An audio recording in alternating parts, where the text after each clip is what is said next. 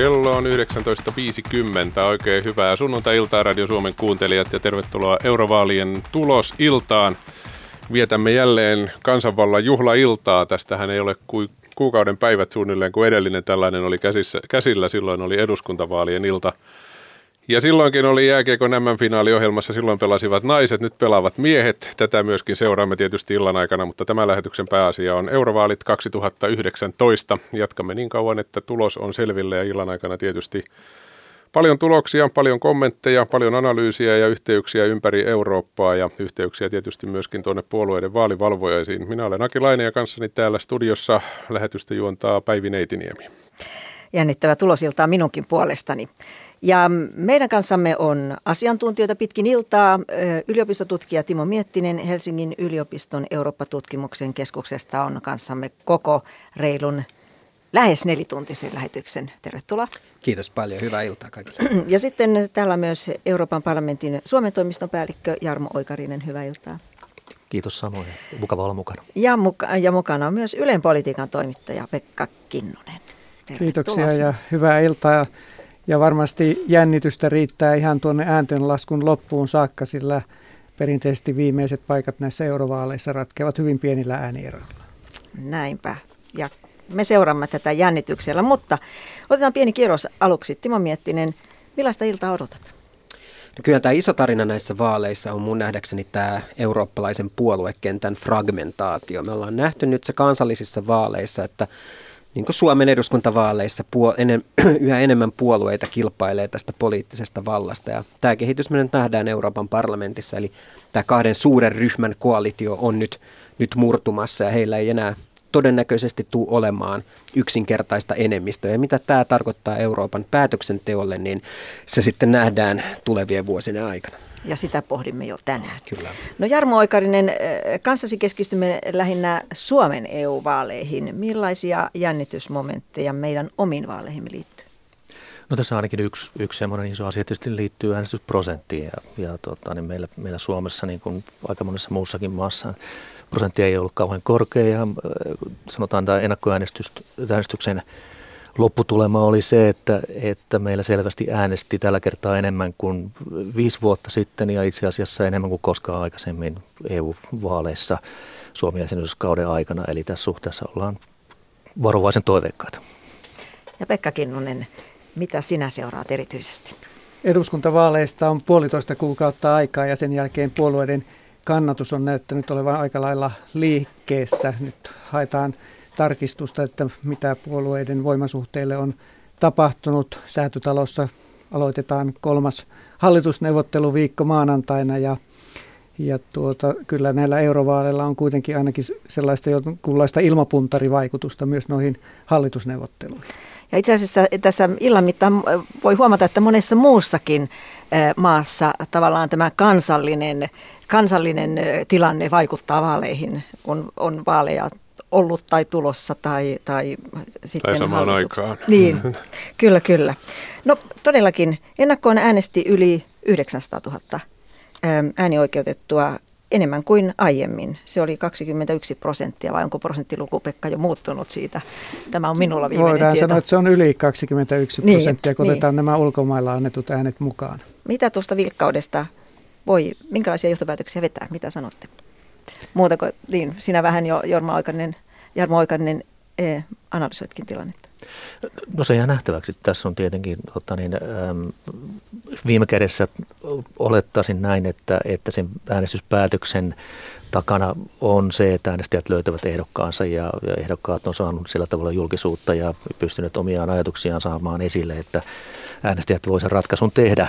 Ja, ja tietysti myös sitten varmaan tämä Timon mainitsema tämmöinen yleinen, yleiseurooppalainen tilanne ja, ja, ja, ja se, että kuinka, kuinka ikään kuin tämmöisiä epävarmuustekijöitä maailmalla nyt ehkä on enemmän kuin viisi vuotta sitten, ehkä semmoinen yleinen ymmärrys ympäri Eurooppaa siitä, että näissä vaaleissa on ehkä enemmän pelissä kuin aikaisemmin, niin, niin ehkä vaikuttaa siihen, että tämä trendi ehkä voi olla ylöspäin. Katsotaan nyt sitten, että miten tämä tänä päivänä vähän sateinen keli ja, ja, ja tuota, kiekon, kiekon finaali vaikuttaako ne jollakin tavalla sitten ehkä hillitsevästi tähän trendiin, mutta että siihen nähtäväksi. Ja alueellisia eroja oli ainakin tässä vaiheessa jonkin verran. No siellä tietysti oli, voi sanoa näin, että jos katsoo niitä ennakko, ennakkoon annettuja ääniä, niin, niin kaikilla alueilla itse asiassa trendi oli ylöspäin verrattuna 2014, mutta siellä tietysti oli hyvin isoja eroja, sanotaan Helsingin vaalipiirin ja, ja sitten Vaasan vaalipiirin välillä. Että siellä oli muistaakseni joku 7-8 prosentin yksikön ero näiden välillä, mikä tietysti sitten ihan reaaliäänissä numeraalisesti vielä tarkoittaa vielä huomattavasti isompaa eroa. Ja huomion arvoista on, että Helsingissä äänestettiin ennakkoon erityisen vilkkaasti ja esimerkiksi Pohjanmaalla ja Kaakkois-Suomessa vähän niin kuin laiskemmin. Eli tällä voi olla vaikutusta myös sitten niiden viimeisten paikkojen määräytymiseen. Nyt noiden ennakkokyselyjen perusteella näyttäisi siltä, että keskusta olisi menettämässä yhden paikan ja vihreät olisivat voittamassa sen yhden paikan. Muuten suurin piirtein puolueiden paikkamäärät pysyisivät mm. ennallaan. Ja siitä saammekin hieman tarkempaa tietoa.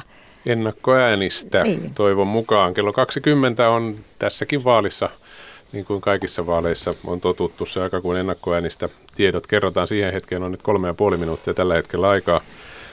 Ministeriöstä on tullut ennakkoviesti, että puoli kahdeksalta, siis kello 19.30 ennakkoääniä oli laskettu noin 870 000.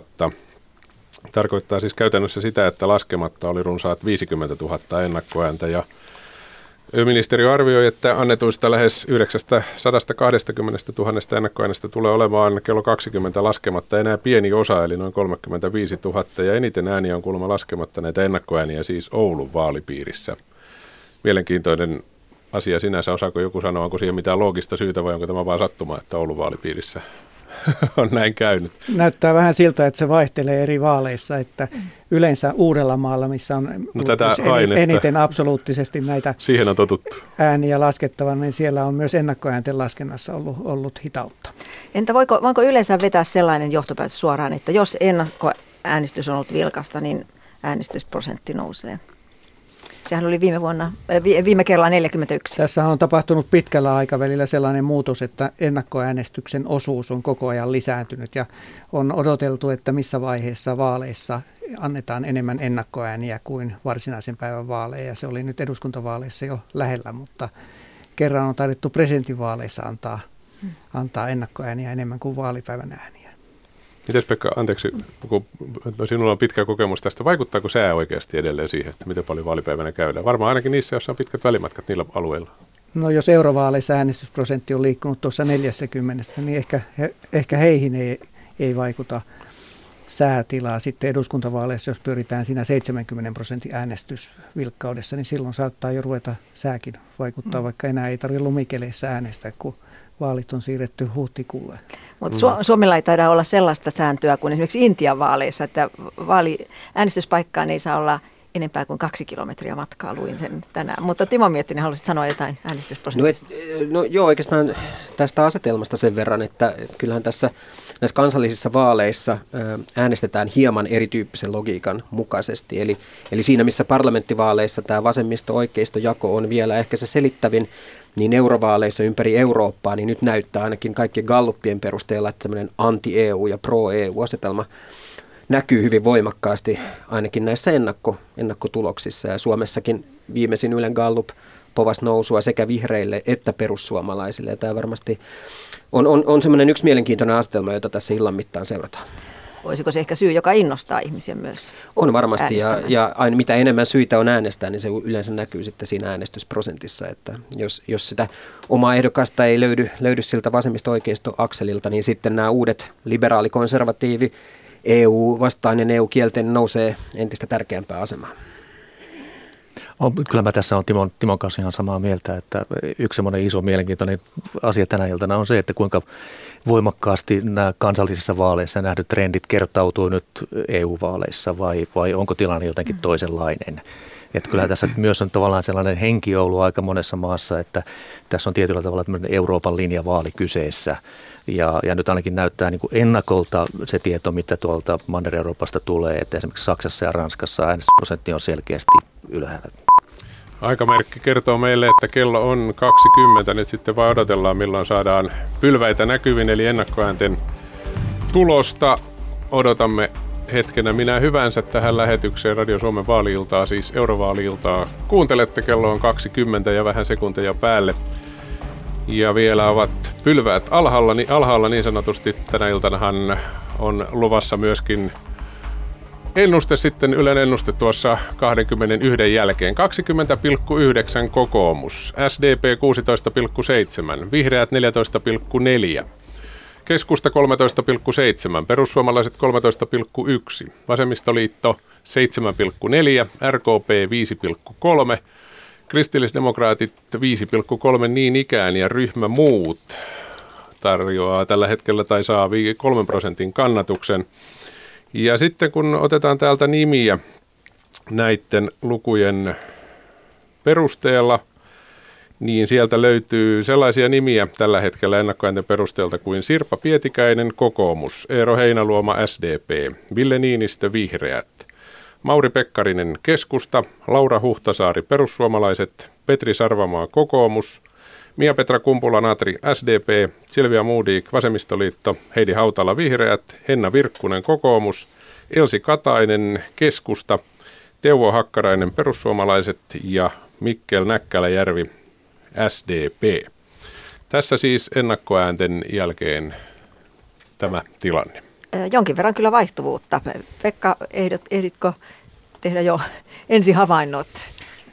RKP näyttäisi tämän tilanteen mukaan menettävän ainoan paikkansa ja se tulisi SDPlle. Sitten SDP saisi lisää ja keskusta menettää yhden ja vihreät saa yhden. Niin, sanotaan tuo vielä hyvä huomio. Kokoomus SDP 3, vihreät 2, keskusta 2, perussuomalaiset 2, vasemmistoliitto 1 ja RKP siis, kuten myöskin kristillisdemokraatit 0. Tässä on oikeastaan hyvin pieni tämä vertailuluku viimeisen ehdokkaan tai tämän rajaehdokkaan välillä, eli siinä Niels Turvaldsella vertailuku on 47 000 ja Mikkel Näkkäläjärvellä, joka on tämä viimeinen läpimeniä, niin se on vajaa 49 000, eli Eli siinä on varmasti vielä semmoinen jännityksen paikka. Ja sitten tosiaan Sari Essayah 46 900, mm. eli niin. paljon on vielä mahdollisuuksia. Millaisia vinoumia tässä nyt vielä on? Osaatteko no, sanoa? No niin. sen verran ennakkoäänistä noin yleensä tiedetään esimerkiksi eduskuntavaaleissa, että vihreiden äänimääristä enemmän tulee vaalipäivänä. Perussuomalaiset on näissä jytkyissään saanut nimenomaan vaalipäivänä paljon ääniä ja keskusta yleensä saa ennakkoääniä enemmän kuin vaalipäivän ääniä. Samoin SDP on nyt viime aikoina ollut menestynyt heikosti vaalipäivänä verrattuna ennakkoääniin. Ja kokoomuksen on suurin piirtein pysynyt samana ennakkoäänissä ja vaalipäivänä. Entä Jarmo Oikarinen, minkälaisia, Oikarinen, minkälaisia havaintoja? No tämä on aika pitkälti tietysti, tämä, voi sanoa, tämä, tämä ennuste tai tämä tämänhetkinen tilanne niin vastaa tietysti tätä Ähm, näiden puoluekannatuskyselyiden äh, linjauksia. Tietysti yksi mielenkiintoinen asia, mikä siellä nyt on se, että, että tämän hetkisen tiedon mukaan RKP olisi menettämässä paikan. Tämä on ollut, ollut aika useasti näissä aikaisemmissakin vaaleissa sellainen, sellainen asia, jota on tarkkailtu, mutta RKP on kuitenkin aina sieltä noussut. Että se on nyt yksi mielenkiintoinen, mielenkiintoinen mm. kysymys tässä. Ja jonkin verran oli spekulaatiota siitä, että saisiko, saisivatko perussuomalaiset paikkoja lisää. Nyt näyttää siltä, että eivät ainakaan tämän, tämän mukaan. Aivan, mutta kuten sanoin, niin perussuomalaisilla on ollut varsinkin eduskuntavaaleissa sitten hyvää menestystä vaalipäivänä. Sitä ei tietenkään tiedä, että toistuuko se nyt eurovaaleissa. Me odotamme kierrosta puoluejohtajien pakeille tuonne vaalivalvojastilaisuuksiin. Meillä on Yleisradiolla toimittaja jokaisessa eduskuntapuolueen vaalivalvojastilaisuudessa ja siihen kierrokselle lähdetään mukaan sitten, kun sinne, sinne asti päästään. Tosiaan nyt kun katsoo tätä, niin 47,5 prosenttia äänistä on tällä hetkellä laskettu. Eli se on se virallinen reaaliaikainen laskentatilanne tällä hetkellä.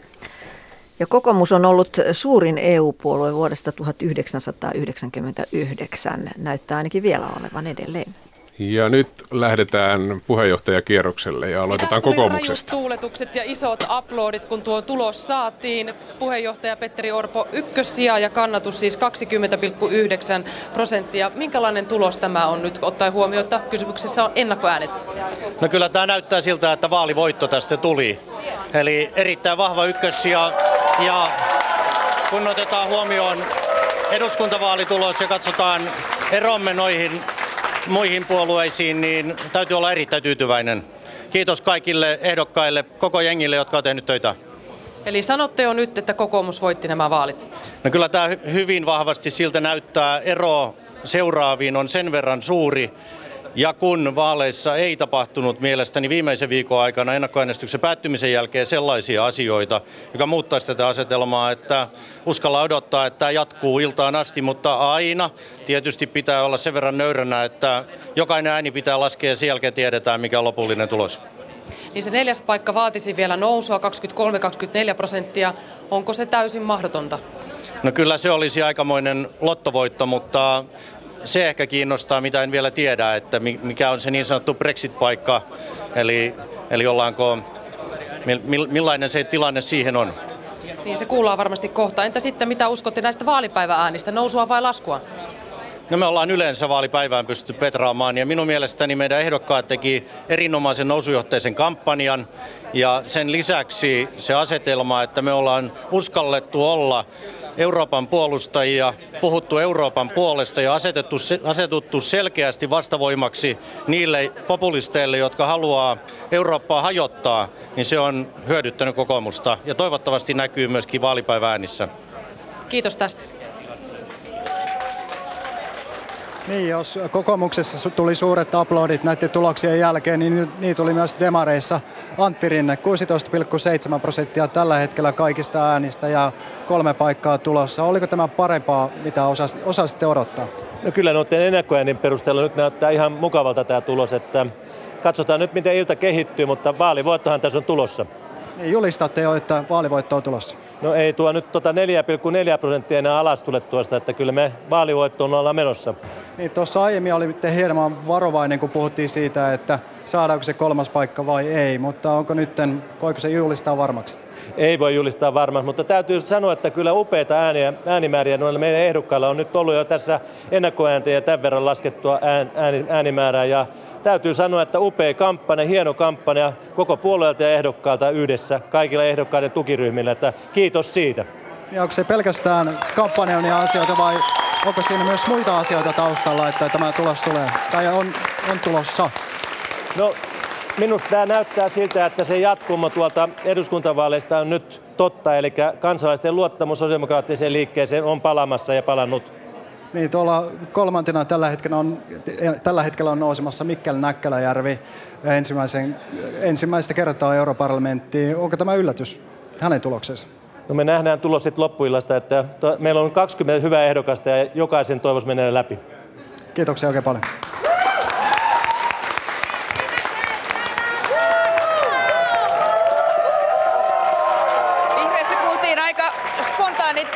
kiljahdukset. Mitä sanot tuloksesta noin niin kuin suomeksi? No erittäin hyvä tulos, eli ollaan kolmanneksi suurin puolue näiden äänimäärien perusteella ja tämä antaa hyvän pohjan seurata loppuillan laskentaa. Erittäin hyvät tulokset Ville Niinistölle ja Heidi Hautalalle ja muilla ehdokkailla.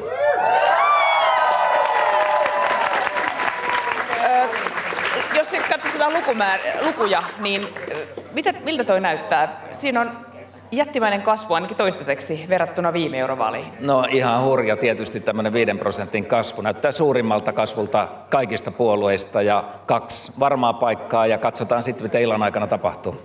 Näyttää, näyttää siltä, että teillä on täällä yksi näiden vaalien ääniharvista. No kyllä, mä, minä uskon, että vihreät ehdokkaat on tehnyt todella loistavan duunin ja täytyy ihailla kiertäneet koko maata ja panneet kaikkansa likoon ja tukiryhmät. Suuri kiitos kaikille heille.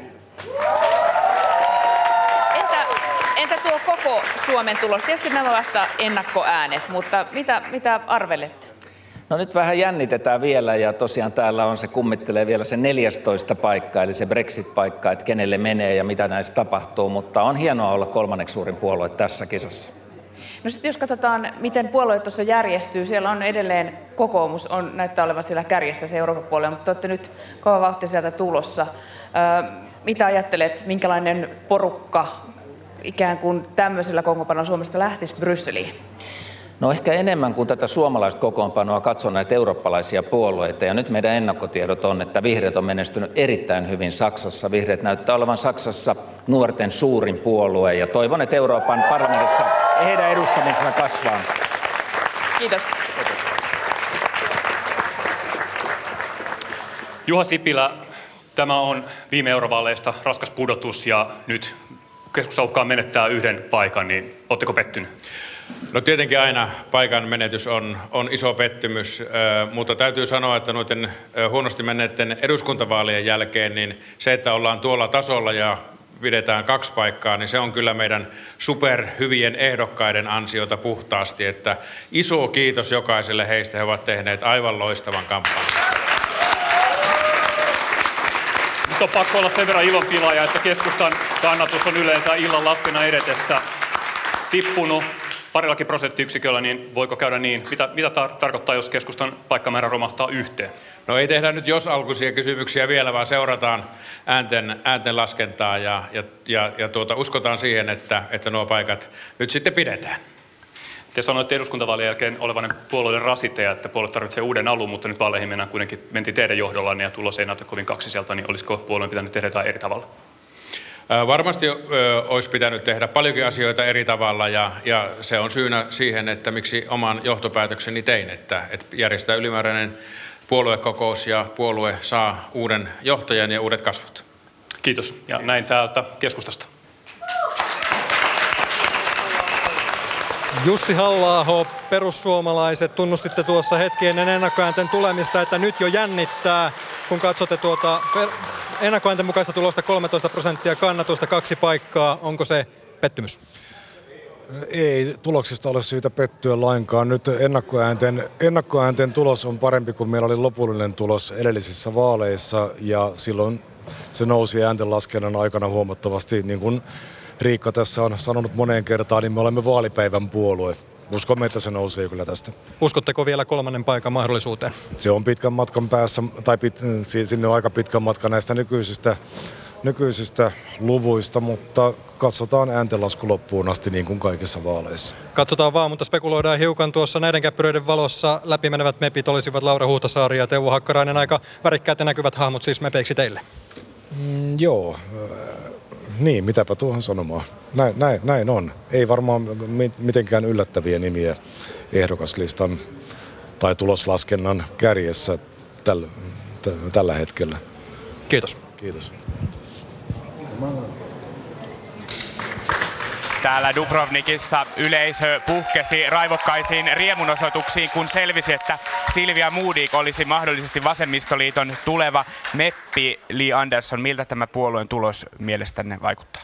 No tämä oli aika lailla odotettu tulos. Et tietenkin se pääasia on se, että meidän paikka europarlamentissa säilyy ja että meillä on se vahva ää, tasa-arvon ja kunnianhimoisen ympäristöpolitiikan puolesta puhuja siellä myöskin jatkossa kun katsotte noita aiempien vuosien ennakkoääniä, niin mihin, tästä, mihin suuntaan tästä vasemmistoliitto yleensä kehittyy? No eurovaalien kohdalla itse asiassa aika vaikea sanoa, että viime eurovaaleissa tultiin hieman ylös ennakkoäänistä silloin vaalipäivänä, kun taas eduskuntavaaleissa kehitys on yleensä ollut toisinpäin. Joten elämme jännityksessä ja illan mittaan näemme miten käy niin katsotaan ne prosentit sitten vielä, mutta nyt on puhuttu paljon vihreiden noususta tässä eurovaalien alla, sitten on puhuttu kansallismielisten noususta, niin mikä se on se vasemmistoliiton, vasemmistopuolueiden juttu europarlamentissa, mitä te sinne tuotte? Kyllä se on se sosiaalinen oikeudenmukaisuus ja tasa-arvo, eli se, että yhdistetään myöskin ilmastopolitiikan osalta sen siihen, että tehdään sosiaalisesti oikeudenmukaista politiikkaa, jolla huomioidaan pienituloisten asemaa, työntekijöiden oikeuksien puolustaminen, Eli tämä sosiaalinen omatunto yhdistettynä kunnianhimoiseen ympäristöpoliittiseen linjaan. Kiitos Li Andersson. Täällä RKP-vaalivalvojaisissa oli ensin totaalinen hiljaisuus, kun nämä luvut lävähti tänne TV-ruutuihin, mutta sen jälkeen kuuluu jonkunlainen helpotuksen huokaus täältä. Miten se on mahdollista? Tuo lukuhan näyttää nollaa, Anna-Maja Henriksson. Luku sen nollan alla näyttää 5,3 ja se mitä sanoin tässä ennen kun lähetys alkoi oli se, että sen pitää alkaa vitosella. Silloin meillä on kaikki mahdollisuudet pitää mandaattimme ja, ja paikkaamme ja luulen ja uskon, että siihen vielä päästään, kun kaikki äänet ovat laskettu, koska RKPn kannattajat ovat usein juuri heitä, jotka käyvät vaalipäivänä enemmän äänestämässä kuin kuin muu, muiden puolueiden kannattajia, joten uskon, että tämä vielä hoituu ja Nils Turvals näyttää tekevän henkilökohtaisesti oikein, oikein, oikein hyvän tuloksen. Hyvä, kiitos tästä. Täällä kristillisissä kuului sellaista tyytyväistä myhäilyä, vaikka nyt ainakaan aluksi ei paikka näytä olevan tulossa. Kuitenkin äänimäärässä on tuollaista eh, pientä nousua. Sari ja miltä tämä ennakkoäänien tulos näyttää? No kyllä tämä 5,3 prosenttia on erittäin hyvä ennakkoäänten tilanne ja tässä riittää kyllä varmasti tälle illalle sitten jännitettävää. Ja täällä on, voi sanoa, että hyviä henkilökohtaisia tuloksia näissä vaaleissa nyt moni ehdokas tehnyt. Niin, teilläkin on tuollainen 30 000 ääntä jo kasassa. Miten kommentoitte sitä? No äärimmäisen kiitollinen kyllä ja täytyy vaan toivoa, että, että jokainen vielä on sitten vaalipäivänä pystynyt keräämään sinne, mm. sinne yhteiseen koppaan lisää ääniä. Niin, riittääkö tuo vaalipäivän loppukiri vielä, vielä saamaan teille sen yhden paikan? Hankala sanoa, koska vielä emme tiedä sitten, että mihin tuo äänestysprosentti tänään kaiken kaikkiaankin asettuu ja että miten ihmiset on lähteneet eri puolilla Suomea liikenteeseen. Kiitoksia täältä kristillisdemokraateista. Näin on käyty eduskuntapuolueiden vaalivalvojaisissa kuultu puheenjohtajien kommentit. Kello on 2016. Radio Suomea kuuntelette eurovaalien tulosilta menossa. Ja tämän hektisen alun jälkeen vedetään hiukan happea sisään ja katsotaan se tämänhetkinen tulos nyt vielä rauhassa läpi. 48,3 prosenttia äänistä on tällä hetkellä laskettu. Kokoomus 20,9 prosenttia annetuista äänistä. Siinä laskua 1,7 prosenttiyksikköä, paikkoja tulossa kolme, kuten aiemminkin oli. SDP 16,7 kasvua 4,4 prosenttiyksikköä, paikkoja tulossa yksi lisää, eli kolme paikkaa europarlamenttiin. Vihreä liitto 14,4, siinä kasvua peräti 5,1 prosenttiyksikköä, kaksi paikkaa tulossa, niistä toinen on uusi paikka. Keskusta 13,7 pudotusta, eli laskua 6 prosenttiyksikköä tasan. Ja kahdesta paikasta, anteeksi, kolmesta paikasta yksi on menossa, eli kaksi paikkaa tällä hetkellä on tulossa.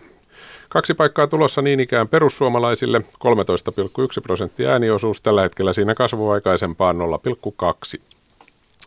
Vasemmistoliitto on saamassa yhden paikan – ja prosenttiosuus on 7,4. Siinä laskua lähes kaksi eli miinus 1,9 ja Suomen ruotsalainen kansanpuolue eli RKP nolla paikkaa eli yksi paikka on menossa 5,3 prosenttia on ääniosuus siinä laskua 1,4. Kristillisdemokraatit 5,3 kasvua 0,1 seitsemän tähden liike 0,9 ja sitten kun täältä käydään läpi kansalaispuolue, sininen tulevaisuus, feministinen puolue, Junes Lokka, 270 kommunistinen puolue, eläinoikeuspuolue, Suomen kansa ensin, liberaalipuolue ja piraattipuolue, kaikki nämä alle yhdessä. Eli 0,1, 0,2 tai 0,3, piraattipuolueella 0,6. Mm. Siinä olivat tämän hetken tilanteen. Joo, ja jos lisää vielä pari lukua, näyttäisi, että seitsemän naismeppiä, kuusi miesmeppiä tällä, tä, tässä vaiheessa olisi menossa ä, naiset nyt ehkä tässä kohtaa, kun sanot 7, 6, 13, niin kuin on, mutta niin. joku on ehkä jo miettinyt, mikä kyllä, on se kyllä. Brexit-paikka, mistä tässä on illan mittaan muutaman niin. kerran puhuttu, niin käydään Pekka, sitä. kerropa tästä 13, 14 ja niin edelleen sijoista. Joo, pidetään hieman jännitystä vielä yllä sanon ensin, että eduskuntavaalien tapaan näiden eurovaalien suurimmat voittajat näyttävät Suomessa olevan sosiaalidemokraatit ja vihreät ja suurin häviäjä on keskusta. Ja sitten noista henkilökohtaisista äänimääristä ennakkoäänten perusteella SDPn Eero Heinaluoma on kerännyt jo yli 70 000 ääntä ja hänestä on tulossa näillä näkymin vaalien ylivoimainen ääniharava. Pidätkö Pekka tätä demareiden menestystä jonkin sortin yllätyksenä? No se heijastelee sitä samaa, mikä oli tuossa eduskuntavaaleissa, että SDP on ollut neljä vuotta oppositiossa ja Antti Rinteen SDPn puheenjohtajan johdolla neuvotellaan nyt hallitusta, että SDP on tavallaan myötätuulessa noissa kyselyissä. SDPn kannatus on ollut kyllä hieman alempi kuin nyt tässä ennakkoäänten perusteella ja tässä nyt voisi ehkä vähän ennustella, että tuo SDPn ääniosuus tulee vielä tässä illan mittaan laskemaan ja tuo kolmas paikka on – on vaarassa ja siitä päästään sitten tähän valintariman jännitykseen, eli tällä hetkellä SDPllä on toi viimeinen paikka, 13 paikka, ja hyvin pienillä vertailuäänieroilla SDPn perässä tulee sitten RKP, tällä hetkellä Niels Turvalds, kristillisdemokraatit Sari Essay ja, ja sitten kokoomuksen Eija Riitta Korholakin on siinä ihan vielä hengittää tuntumassa, kun Petteri Orpo tuossa puhui siitä neljännestä paikasta tai Brexit-paikasta, niin kokoomuksella on, on kyllä ainakin siihen Brexit-paikkaan mm. näyttäisi olevan mahdollisuuksia. Että hyvin jännittävä kisa tässä illan mittaan tulee ja tosiaan noita ääntenlasku täytyy seurata ihan loppuun saakka, että tiedetään ensinnäkin se 13 viimeinen läpimenijä, joka tällä hetkellä olisi tuo SDP Mikkel Näkkäläjärvi ja sitten mikä, kuka ja mikä puolue ja kuka ehdokas sitten on tuossa Brexit-paikalla, joka tulee sitten eteen, jos Britannia pääsee eroon EU-sta, sitä ei kukaan tiedä. Timo Miettinen, haluaisit kommentoida? Joo, mä ajattelin, tässä on tämä Eero Heinäluoman äänisaalis, on kyllä aika huikea ja hän on ainakin matkalla tällä hetkellä ääni kuninkaaksi. Varmasti Ville Niinistö on vielä, vielä tiukasti siinä kisassa, kisassa mukana, koska nämä vihreät tosiaan saa varsinaisena vaalipäivänä vähän enemmän ääniä, mutta yksi mielenkiintoinen kysymys musta on tämä komissaaripeli, tai Suomen SDP hän on nyt suurempana mm. puolueena asettamassa Suomen komissaaria, ja Antti Rinne on sanonut, että hänellä on, tai taisi olla kolme kriteeriä tälle komissaarin valinnalle, ja siinä on pätevyys, sukupuoli, koska Suomella ei ollut naiskomissaaria, mutta kolmas oli tämä luottamus. Ja mä ajattelin, että kyllä jos, jos tätä luottamusta nyt painotetaan kriteerinä, kyllähän siinä Eero Heinäluoman sitten osakkeet nousee, koska kyllähän tämä on valtava, valtava osoitus siitä kansan tuesta hänen politiikalleen ja niin, hän on jo julistautunut ehdokkaaksi. Minäkin kuuntelin näitä rinteen kriteerejä. Minäkin näin siellä kolme kriteeriä. Nainen, nainen, nainen. Mm. Josta ehkä päädyttiin äh, Mia-Petra Kumpulanatriin. Tai Jutta Urpilaisen. Niin, anteeksi, Jutta. Niin, no tosiaan joo, nyt niin. tällä hetkellä tuo Mia-Petra Kumpulanatri henkilökohtainen äänisaalis on lähes puolet pienempi kuin Eero Heinäluomalla, että jos ruvetaan katsomaan sitten, että kenellä on äänestäjien tuki, tosi maltetaan odottaa ilta loppuun saakka, mutta tällä hetkellä Eero Heinäluomalla on selkeä ero sitten Kumpulanatriin. Onko meillä tietoa, missä vaiheessa ääntenlaskenta on? Äänten äänistä on laskettu, kunhan tuolta nyt päivitetään tämä vielä, vielä ensin. Tällä hetkellä 48,4, niin, eli joo. puolet käytännössä alkaa olla laskettu täällä, mutta tällä hetkellä valituksi tulevien keski-ikä olisi 52 vuotta. Niin. Sellainen tilasto. Ja uusia ja vanhoja aika tasa, tasa. mutta Jarmo Oikarinen, mitä sinä tässä tähän keskusteluun haluat lisätä? No oikeastaan tuosta, mitä, mitä itse mainitsit, tuosta, eh, nyt näyttää siltä, että, että meille on, on tulossa aikamoista vaihtuvuutta tähän meidän, meidän tuota, parlamentin jäsenten joukkoon sillä tavalla, että siellä on rima yläpuolella kuusi istuvaa meppiä ja sitten siellä on seitsemän uutta. Ja, ja tuota, tietysti näiden uuteen, uusien meppien siis, jotka nyt tosiaankin olla, puhutaan nyt vasta hyvin varassa vaiheessa tästä tilanteesta, niin jotka nyt tällä hetkellä olisivat menossa läpi. Tietysti voi sanoa heistä yleisesti, että he ovat varsin kokenutta ja valtakunnan politiikassa pätevöitynyttä joukkoa. Ehkä semmoinen, semmoinen ainut poikkeus siellä tosiaan on Mikkel Näkkäläjärvi, joka, joka hänkin toki varmasti SDPn sisällä on sitten nuorisopolitiikkona hyvin, hyvinkin tunnettu valtakunnallisesti, mutta ei ehkä näin valtakunnan poliittisesti niin kuin nämä muut.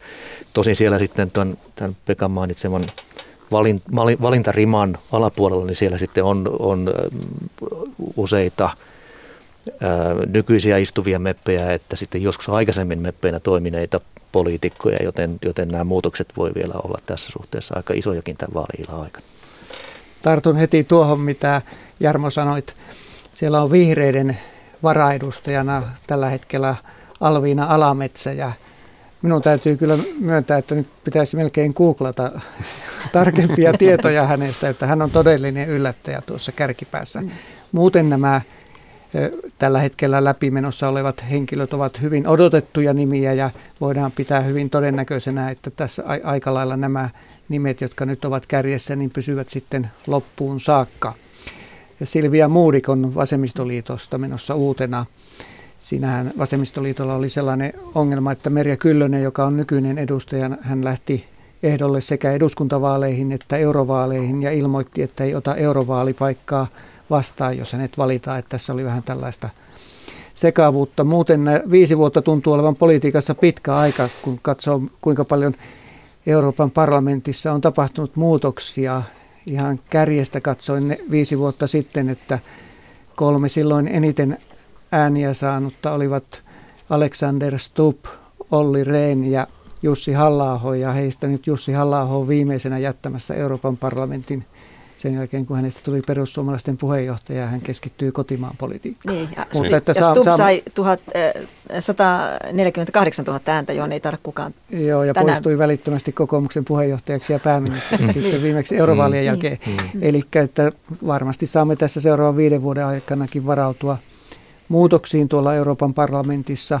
varapaikoiltakin. Sitten tulee, pääsee jossain vaiheessa ehkä edustajaksi ja kyllä siellä herrahissi ja rouvahissi tuolla Brysselissäkin näyttää toimivan. Eikä tarvitse Pekka googlettaa. Alvina Alametsä on täältä järjestelmästä, kun tökkää ehdokkaan nimeä. Hän on 26-vuotias Helsingin kaupunginvaltuutettu, mielenterveyspuolin projektipäällikkö, tasa-arvotoimikunnan puheenjohtaja ja maailmanpolitiikan tutkimuksen maisteriopiskelija. Ja muistelisin, että oli jossain tässä, oliko joku kouluammunta, missä hän ikään kuin nousi tällaisena, tällaisena kokijana siellä, mutta siitä on useita vuosia, en, en muista itsekään tarkempaa. Mutta tehdäänkö pieni sivupolku Eurooppaan?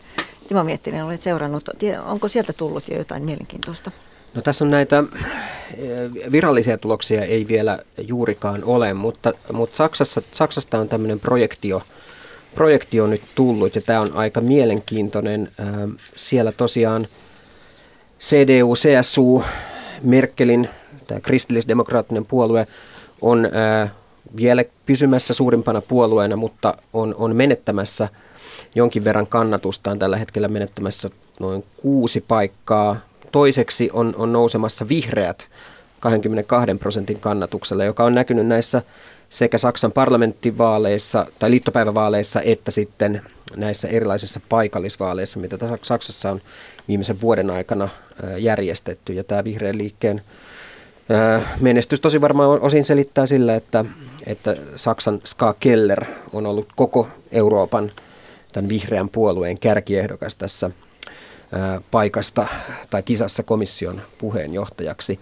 Ehkä yksi poiminta vielä siellä, sieltä on se, että tietysti sosiaalidemokraatit on siellä menettäneet, kuten menettivät myös kansallisissa vaaleissa, mutta tämä AFD-puolue eli äh, oikeistopopulistinen Alternative für Deutschland, niin on jäämässä vain 10 prosenttiin. Että ehkä tässä Saksassakin näkyy se, se kehitys, että kun eurovaalit ei tosiaan ole yhtä suositet kuin nämä kansalliset vaalit, niin nämä oikeistopopulistiset puolueet ei menesty yhtä hyvin.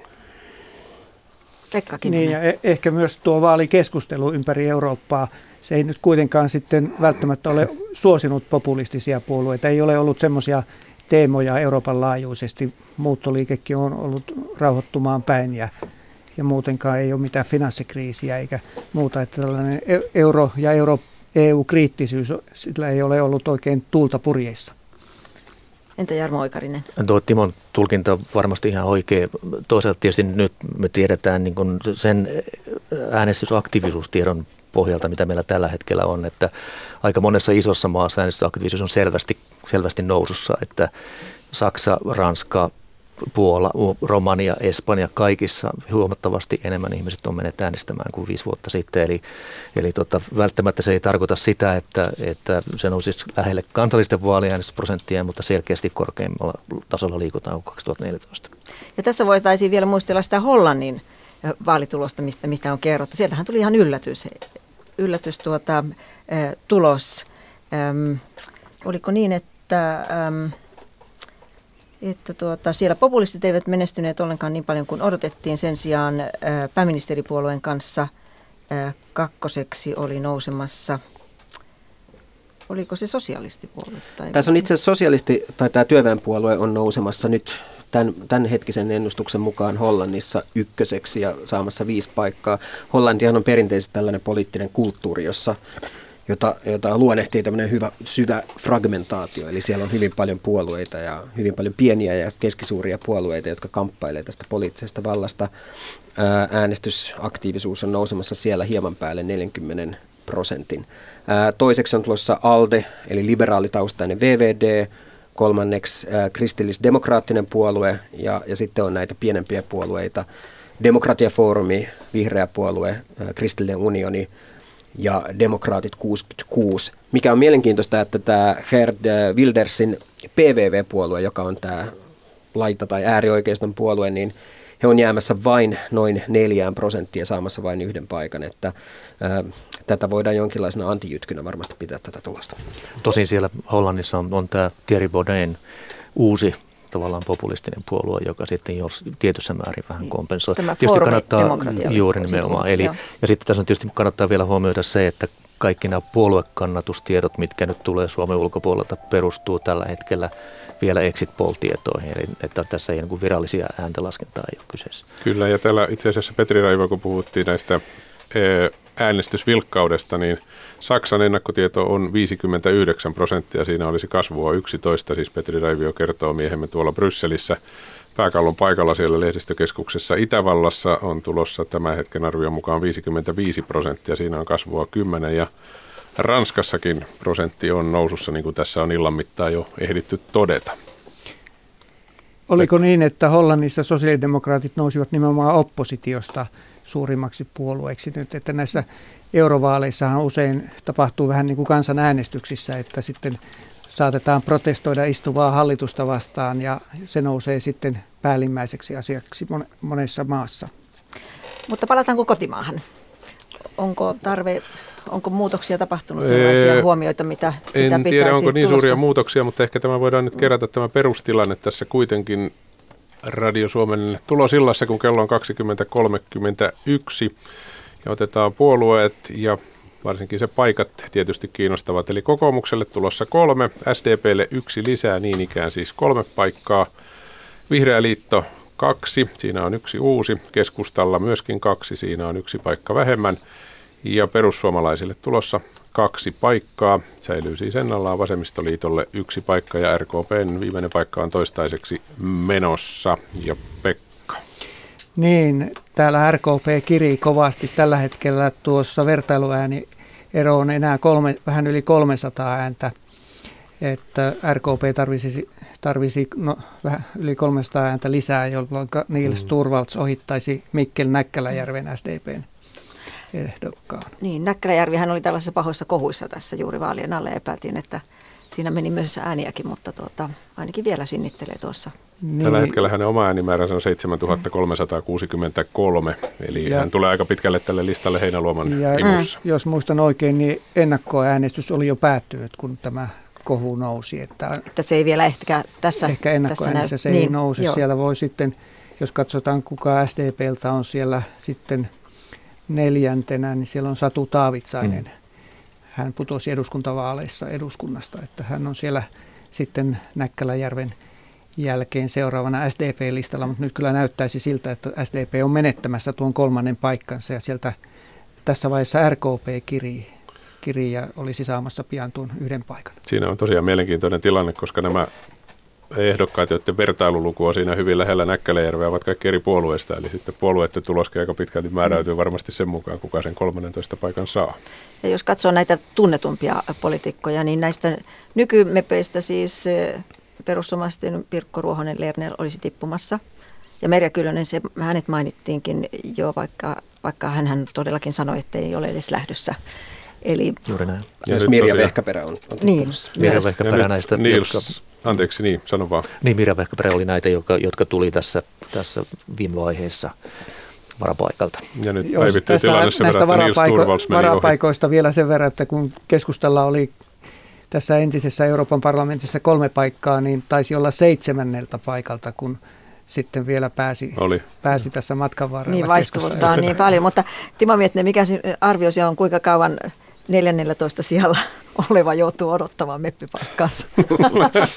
Helppo kysymys. Milloin britit saavat sen Brexitin valmiiksi? Niinpä. No katsotaan, tässä nyt haetaan uutta, uutta tuota seuraajaa Teresa meille ja nykyinen deadlinehan on tuossa lokakuun lopussa jo ja se liittyy siihen, että uusi komissio pitäisi saada ää, nimitettyä sitten marraskuun alusta lähtien. Itse näen, että siinä on vielä yhdelle pidennykselle saumat niin. tuonne siihen EUn seuraavan rahoituskehyksen päätökseen asti, joka, joka pitäisi sitten joskus huhti, huhti-toukokuussa saada ensi vuonna maaliin.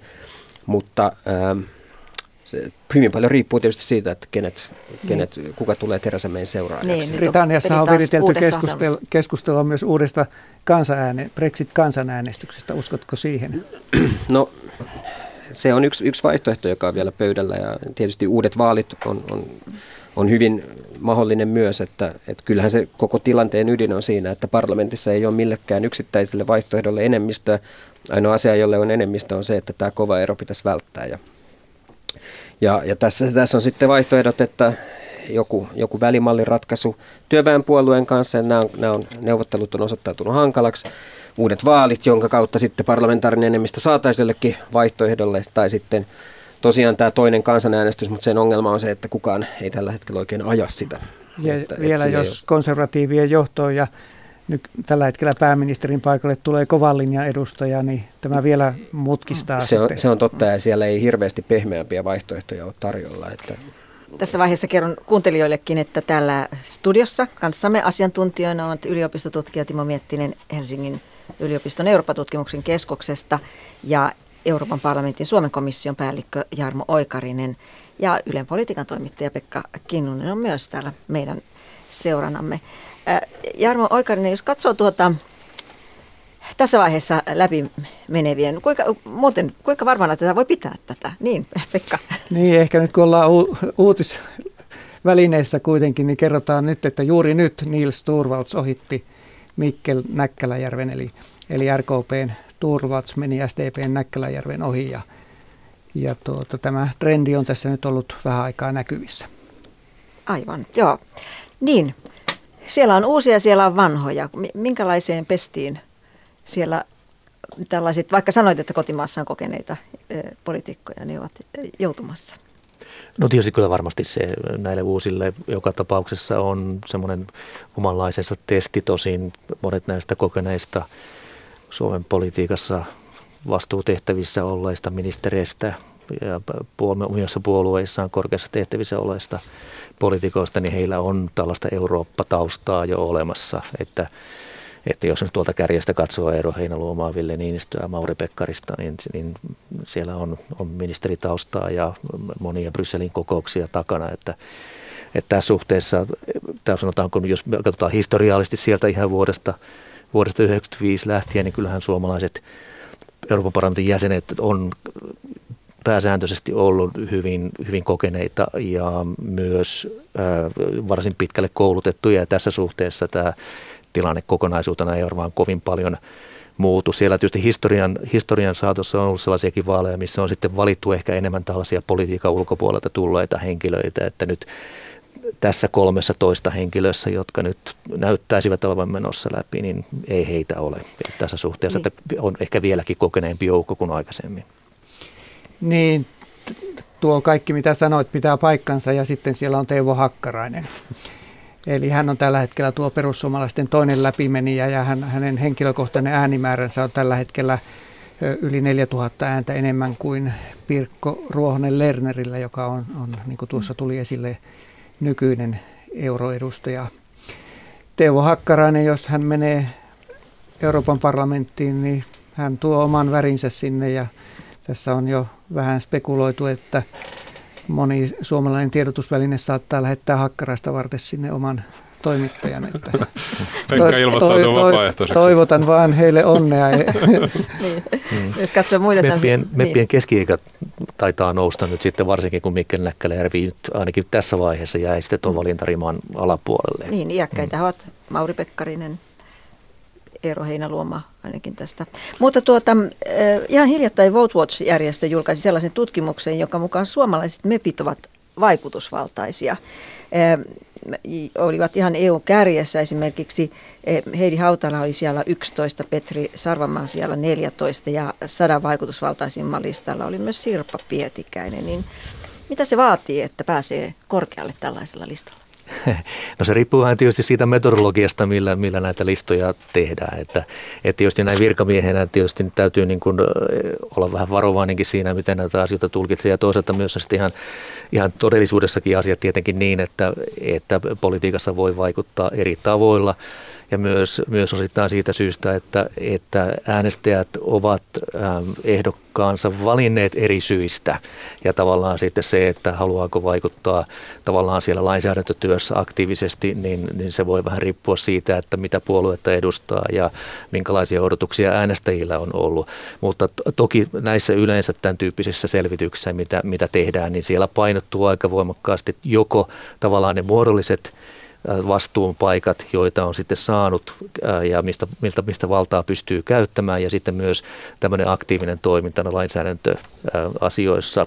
Parlamentissahan semmoinen keskeinen tavallaan vaikuttajan paikka on tämä poliittinen esittelijätehtävä, että mikä erottaa Euroopan parlamentin Suomen eduskunnan toiminnasta siinä mielessä, että lainsäädäntöaloitteella on aina poliittinen esittelijä ja, ja silloin jos tähän paikkaan pääsee, niin käytännössä pystyy sitten ikään kuin johtamaan parlamentin valmistelutyötä ihan siihen pisteeseen asti, kunnes parlamentti äänestää. Ja jos on luottamusta, niin vielä johtamaan sitten parlamentin delegaatioita sitten, kun käydään niitä lopullisia lainsäädännön sisältöneuvotteluita jäsenvaltiota edustavien ministereiden kanssa, eli neuvoston kanssa. Ja, ja tämä on tietysti sellainen asia, mikä sitten näkyy yleensä näissä rankingeissa aika voimakkaasti. Eli näitä raportinlaatioita. Kyllä, heitä. nimenomaan. Juuri. Varmaan Hautalan, Hautalan sijoituksessa näkyy myös tämä, tämä varapuhemiehen tehtävä. Juuri tämän tyyppi, siis tässä nimenomaisessa asiassa, mutta tosiaan riippuu aika paljon, näitä on, näitä on erityyppisiä arviointeja tehdään, ja se riippuu aika paljon sitä metodologiasta, ja, ja se tosiaankin se, että kuinka paljon sitten tuota, nämä eri asioita arvotetaan, niin se on vähän katsojankin silmässä. Pekka. Tuo Järvon puhe oli niin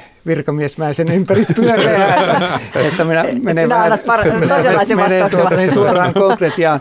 Paljon sinä aikana, kun Suomi on ollut EUn jäsen ja näitä Euroopan parlamentin vaaleja on käyty, niin on keskusteltu tai ollut esillä se, että pitäisi olla edustajia, jotka sitoutuvat pitkäksi aikaa tuonne Euroopan parlamenttiin, että siellä on kokemusvalttia ja kokemus nimenomaan Euroopan parlamentin työstä. Ja jos nyt katsoo tätä listaa, Sirpa Pietikäinen,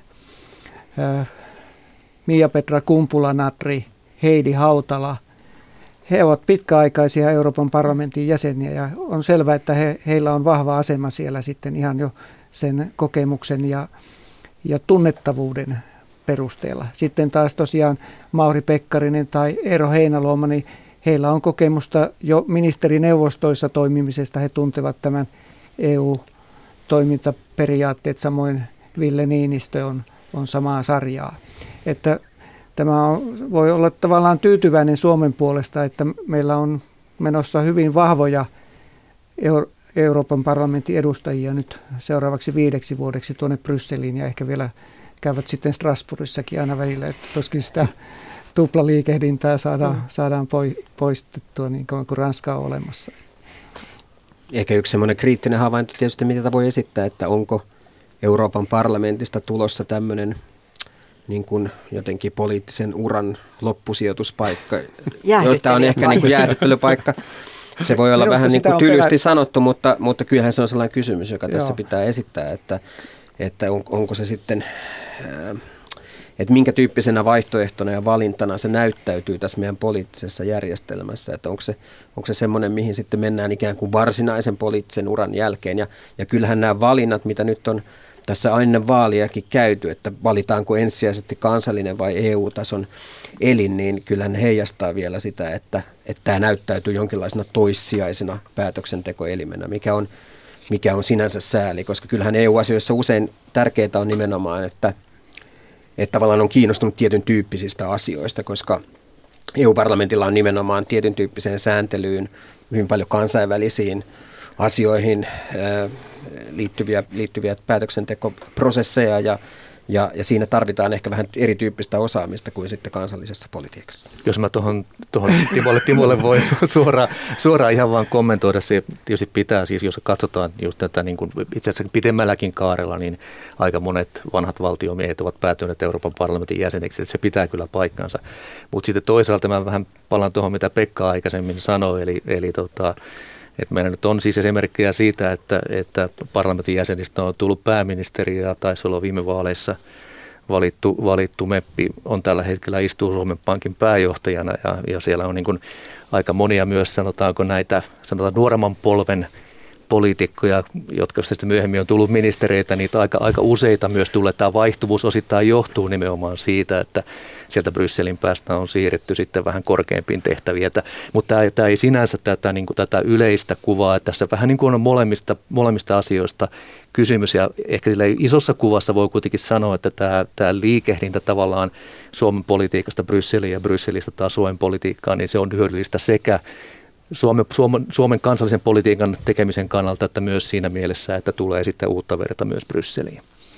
Minä en olisi ollenkaan tästä jäähdyttelyilmiöstä huolissani, kun katsoo tätä joukkoa, joka siellä on. Se on siellä on hyvin eri-ikäistä väkeä. Oikeastaan hyvin nuoret, sellaiset 30 ja risat, se ryhmä sieltä oikeastaan puuttuu. Silvia Moodik taitaa olla nyt näistä tällä hetkellä läpimenevistä nuorin.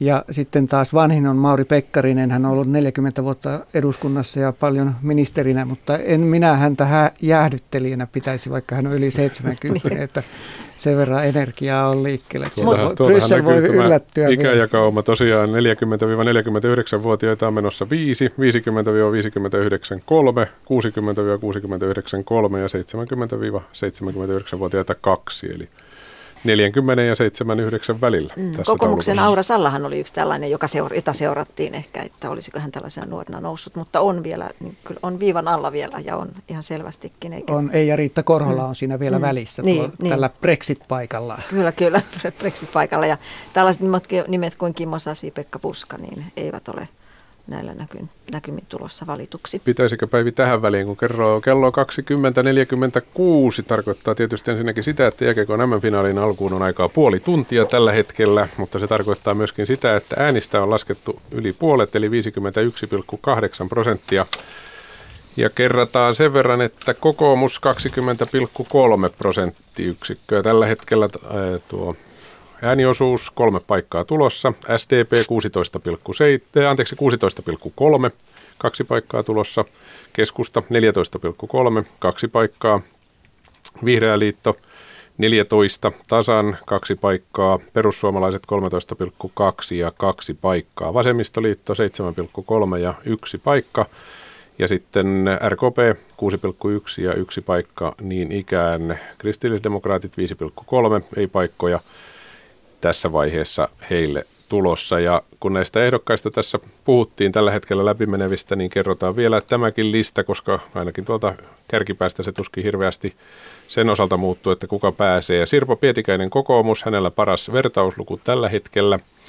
Eero Einaluoma SDP, Mauri Pekkarinen keskusta kolmantena, sitten Vilja Niinistö vihreät neljäntenä, Laura Huhtasaari perussuomalaiset viidentenä, Petri Sarvamaa kokoomus kuudes, Mia-Petra Kumpula-Natri SDP seuraavana, Silvia Moodik, Vasemmistoliitto, Elsi Katainen Keskusta, Heidi Hautala Vihreä, Henna Virkkunen Kokoomus ja Teuvo Hakkarainen Perussuomalaiset sekä Niels Turvals RKP.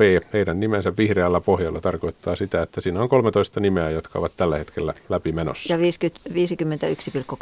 prosenttia äänistä laskettu. Pekka. Ja tosiaan tuo RKPn paikka näyttäisi olevan vahvistumassa. Tuo ero SDP, joka on nyt tällä Brexit-paikalla Mikkel Näkkäläjärvi. Se ero koko ajan kasvaa ja se on jo lähes 7000 ääntä tällä hetkellä. Että. Ja kristillisdemokraatit tulee kovaa takaa, eli Sari ja nyt 50 300 vertausluku ja 51 600 vertausluku siis Näkkäläjärvellä. Kyllä, ja on hyvin mahdollista, että Sari ja nousee sille Brexit-paikalle, jos tuo SDPn trendi, joka tuossa näkyy, että vaalipäivänä on, on ääniä tullut vähemmän kuin ennakkoääniä. Myös ei Riitta Korholalla on varmasti mahdollisuus siihen, että siinä on enää 2000 äänen ero. Siinä on hyvin tasaiset, tasaisesti nämä vertausluvut peräkkäin, kyllä. Öm, viime vaaleihin verrattuna nuoret ovat olleet todella laiskoja äänestäjiä kaivoin sellaisen tiedon, että oliko 10 prosenttia alle 24-vuotiaista äänesti siis viisi vuotta sitten. Viisi vuotta sitten, kyllä. Kyllä, kyllä pitää paikkansa. Siis se, tosin tämä tieto on siis eurobarometritieto, että se ei tule suoraan, suoraan Suomen vaaliviranomaisilta. Mutta tota, se on tosi ollut, ollut, ollut sitten näissä sanotaan äm, sekä meidän institutionaalisessa vaalikampanjassa että sitten myös monilla muilla suomalaisilla toimijoilla, itse asiassa myös medialla – muun muassa Ylellä tämmöinen fokusasia nyt tänä vuonna, että, että saataisiin nuorten äänestysaktiivisuus nousu. Että tämä on yksi sellainen asia tietysti, mikä sitten kun me saadaan tilastokeskus meille, meille on antanut ymmärtää, että heinäkuussa tulee tällainen tällä kertaa vähän tarkempi demografinen analyysi siitä, kuinka ihmiset äänesti, että miten tämän nuorten aktiivisuuden kohdalta nyt tänä vuonna mm. sitten tapahtuu. Minkälaiset odotukset on? Taloustutkimushan julkaisi tällaisen tutkimuksen, jossa, jo, jossa tuota, kerrottiin, että suurin osa 18-29-vuotiaista aikoi äänestää, Joo. mutta käykö toteen? Mä, mä muistelen, että viime vaaleja ennen on, on ollut vähän myös tämmöisiä, on ollut tällaisia korkeampia odotuksia mitä, kuin mitä sitten on tapahtunut. Että tässä suhteessa pitää olla pikkusen varovainen, mutta hyvältähän se kuulostaa siis se, että, että nyt, ja nyt semmoista niin kuin, vähän sellaista nostetta nyt on ollut tämän vaalikampanjan aikana, että nuoret on liikkeellä ja Tuossa taisin huomata, Hanna Vass, Helsingin yliopiston tutki, professori, taisi ilmoittaa, että, että eduskuntavaalien osalta sen verran tietoa on tullut, tullut esiltä, että eduskuntavaaleissa nuorten aktiivisuus olisi ollut nousussa. Että toivottavasti se kantaa myös näihin vaaleihin ja, ja tuota, nuorten ääni sitten kuuluu.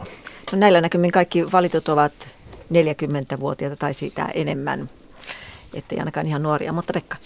Niin, tästä ääntenlaskennan etenemisestä. Tässä vaiheessa valmistuu noista pienistä kunnista tuloksia ja perinteisesti tässä vaiheessa aina keskustan ääniosuus kovasti kasvaa. Nyt seuraan tuota, että kovin paljon keskusta ei ole nostanut noista ennakkoäänistä ääniosuuttaan ja ainakin eduskuntavaaleissa on ollut usein sellainen nyrkkisääntö, että tuosta keskustan ennakkoäänisaalista pitää ottaa kaksi prosenttiyksikköä pois jotta tulee sitten se lopullinen tulos suurin piirtein. Ja se voi olla, että tuo, tässä vielä nähdään sellainenkin vaihe, että tuo keskustan toinen paikka voi tulla uhanalaiseksi. Toisaalta perussuomalaisten ei nyt näytä, että heillä olisi vaalipäivänä lähtenyt nousemaan tuo ääniosuus. Se on edelleen 13,3, kun se oli ennakkoäänissä 13,1. Mutta sitten kun Yleen ennuste tulee tuossa joskus vajaan puolen tunnin kuluttua, noin puolen tunnin kuluttua, niin sehän korjaa tämän ääntenlaskussa olevan tällaisen selkeän virheen. Voidaanko sanoa, että näissä vaaleissa on piilevä äänikynnys? No tässä koko maa on vaalipiirinä, että se vähentää sen äänikynnyksen, mutta ei se mikään piilevä äänikynnys ole, mutta se on noin 6 prosenttia. 100 000 ääntä. Se on ihan todellinen. Kyllä tässä Pekan kanssa tietysti se Brexit-paikka sitten kun se tulee, niin se tulee laskemaan sitä jonkun verran sitä reaalikynnystä, mutta kyllä se siihen kuuteen suurin piirtein menee. Ja tosiaan jos lasketaan tuosta keskustan ennakkoäänissä 13,7. Jos siitä otetaan se 2 prosenttiyksikköä pois, niin se on 11,7 ja se alkaa olla jo siinä ja siinä, että saako sillä paikkaa.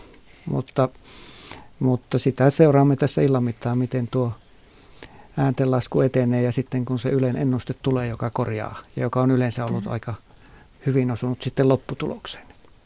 Tuossa aiemmin puhuttiin, kun puhuttiin ennakkoäänistä, niin puhuttiin siitä, että voisiko valtakunnallinen äänestysprosentti nousta. Sehän oli viimeksi 41 prosenttia, mutta on ollut paljon huonompikin, kun katsotaan riittävän kauas taakse.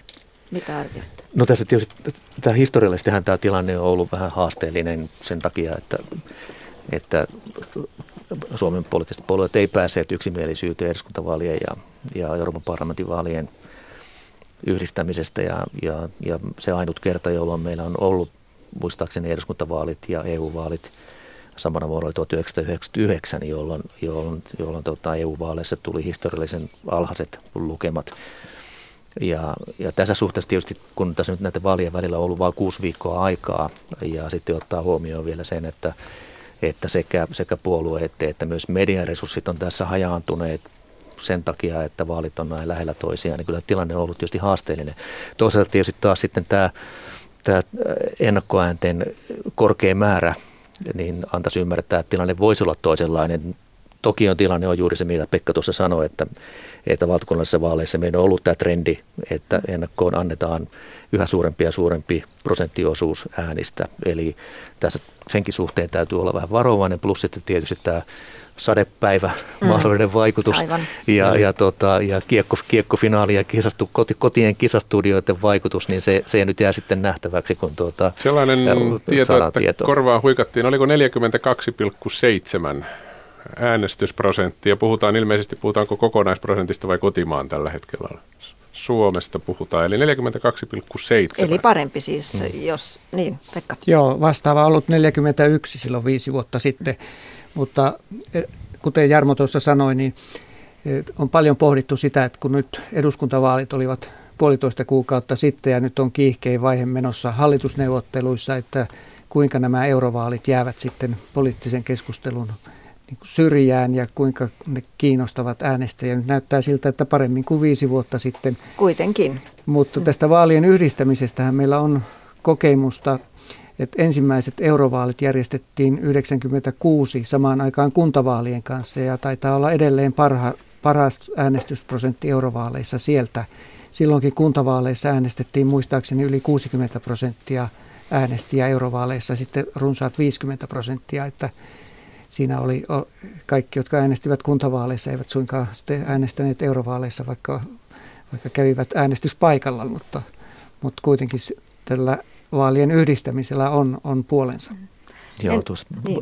Pekka muistaa ihan oikein. Tuossa luntasin, luntasin etukäteen sen verran, että taas EU-vaaleissa olla jopa silloin nyt tilastokeskuksen mukaan tota 60,3 prosenttia, että se EU-vaaleissakin nousi yli 60 niukasti, mutta, mutta tota, ei niin korkealle kuin kunnallisvaaleissa silloin. Mutta aika lähelle kunnallisvaaleja. Muistin, muistin, väär, muistin joo, väärin joo, sen eron. No Timo miettii, mitä sanot niille, jotka ajattelevat, että ei kiinnosta ja tämä, nämä vaalit eivät koske minua millään lailla?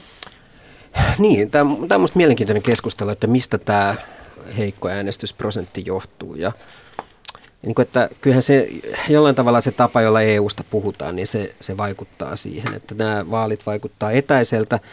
Ja monesti se median ratkaisu musta siihen on ollut se, että nämä, nämä EU pitää tuoda ihmisiä lähelle jotenkin arkisten asioiden kautta, että puhutaan sitten roaming-maksuista tai siitä, ettei tarvitse rajalla passia näyttää. Mun ehkä niin kuin, tavallaan oma resepti siihen, että miten tämä saataisiin nousuun, olisi ehkä pikemminkin se, että kyllä EU-vaaleissa pitäisi puhua nimenomaan isoista asioista. Että se musta keskeinen syy sille, miksi, miksi Suomessa nimenomaan presidentinvaaleissa äänestetään kaikista aktiivisemmin johtuu siitä, että, että siinä kuitenkin on jollain tavalla niin kuin näistä isoista ulkopolitiikan asioista kyse. Nämä näyttäytyy ihmisille paljon merkityksellisimpinä kuin tämmöiset pienen arjen asiat liittyen markkinoihin ja ja jotenkin kuluttajahyödykkeisiin. Ja, ja kuitenkin EU, EU-parlamentilla on merkittävä rooli siinä, että minkälaiseksi maailmanpolitiikan pelikenttä asettautuu. Se, se puolustaa ja kehittää tätä EUn omaa säätelyjärjestelmää, on, on merkittävässä roolissa, kun EU tekee kauppasopimuksia ja, ja tekee kaikenlaisia lausumia EUn ulkopolitiikasta, jotka sitten usein tulkitaan myös EU-virallisiksi kannanottoiksi. Ja, ja mä sanoisin, että, että kyllä, kyllä tämä niin EUn globaalin roolin korostaminen ja sen korostaminen, että näissä vaaleissa on kyse nimenomaan isoista asioista, olisi mun mielestä se oikea tapa, oikea tapa lähestyä tätä problematiikkaa. Mutta sehän ei ole mikään suomalainen ongelma, että kyllä muissakin EU-jäsenmaissa niin eurovaaleissa on alhaisempi äänestysprosentti selvästi kuin kansallisissa vaaleissa? Ei olekaan, mutta tämä on minusta hyvin suomalainen lähestymistapa, mikä nyt on, on otettu. Nyt on ihan mielenkiintoista, olen katsomassa just tässä näitä ennusteita muiden maiden äänestysprosenteista ja, ja kyllä melkein ympäri Eurooppaa nämä on nyt näissä vaaleissa ollut nousussa. Erityistä huomiota kiinnitän siihen, että varsinkin näissä Itä-Euroopan maissa niin tämä ero viime, siis viiden vuoden takaisin on, on nousemassa – hyvinkin merkittäväksi. Esimerkiksi otetaan nyt tuosta vaikka Puola 2014 äänestysaktiivisuus oli 17 prosenttia. Nyt se on nousemassa noin 40. Eli siinä on todella, todella merkittävää kasvua. Samoin Bulgariassa on nousemassa 19 noin 30, Kroatiassa 16 29, Latviassa 17 reiluun 30, Liettuassakin 30 aina – aina 50 ja näin edelleen, että varsinkin Itä-Euroopassa niin kyllä EU nyt, nyt selkeästi kerää enemmän huomiota ja, ja se on varmasti hyvä ja asia. Mm. Puolahan on todella mielenkiintoinen tapaus, koska Puola on törmäyskurssilla EUn kanssa näiden ihmisoikeuksien ja oikeusvaltioperiaatteiden rikkomisen Kyllä. takia, että tuo, tuo, mistähän se viestii tuollainen noin voimakas nousu sitten äänestysaktiivisuudessa eurovaaleissa. Onko? Joo, ja Puola, Puolassa on oikeastaan mielenkiintoista, että tämä hallitseva laki- ja oikeuspuolue, niin sitä vastaan on nyt moni, moni oppositiopuolue muodostanut tämmöisen yhteisen listan. Ja siellä nimenomaan tämä, mistä me alussa puhuttiin, tämä oletko EUta vastaan vai oletko EUn puolesta, niin se on selkeästi nousemassa Puolassa näiden vaalien keskeisimmäksi jakolinjaksi. Mutta Puolan tuloksesta emme tiedä vielä. Ei, ei, ei, ei Puolan tuloksesta tiedetä. Se näyttää aina kaikkien ennusteiden mukaan kyse oli aika, että se on jakautumassa aika, aika tasan näiden kahden ison blokin kesken, eli laki ja oikeus ja muut. Mutta äänestysaktiivisuus on, on noussut. Näihin asioihin paneudumme varmaan tuossa yhdeksän jälkeen Kyllä, tarkemmin. olin juuri tulossa siihen, että otamme mm. yhteyksiä ja otamme muun muassa Anna Sarasteen. Hänelle, Anna Saraste on Varsovassa, otamme hänelle puhelun ja kysymme, että miltä siellä tilanne vaikuttaa. Eli kansainvälisiä Euroopan laajuisia asioita on tulossa heti yhdeksän uutista jälkeen. Pekka. Pieni nopea uutinen, että Satu Taavitsainen on, on nyt sillä Brexit-paikalla. Hän on SDPn sisällä ohittanut Mik- Mikkel Näkkäläjärven. Otetaan tähän väliin, kun kello tulee 10 sekunnin kuluttua 21 aikamerkki ja uutiset ja pari minuutin uutisten jälkeen jatketaan tulosilta.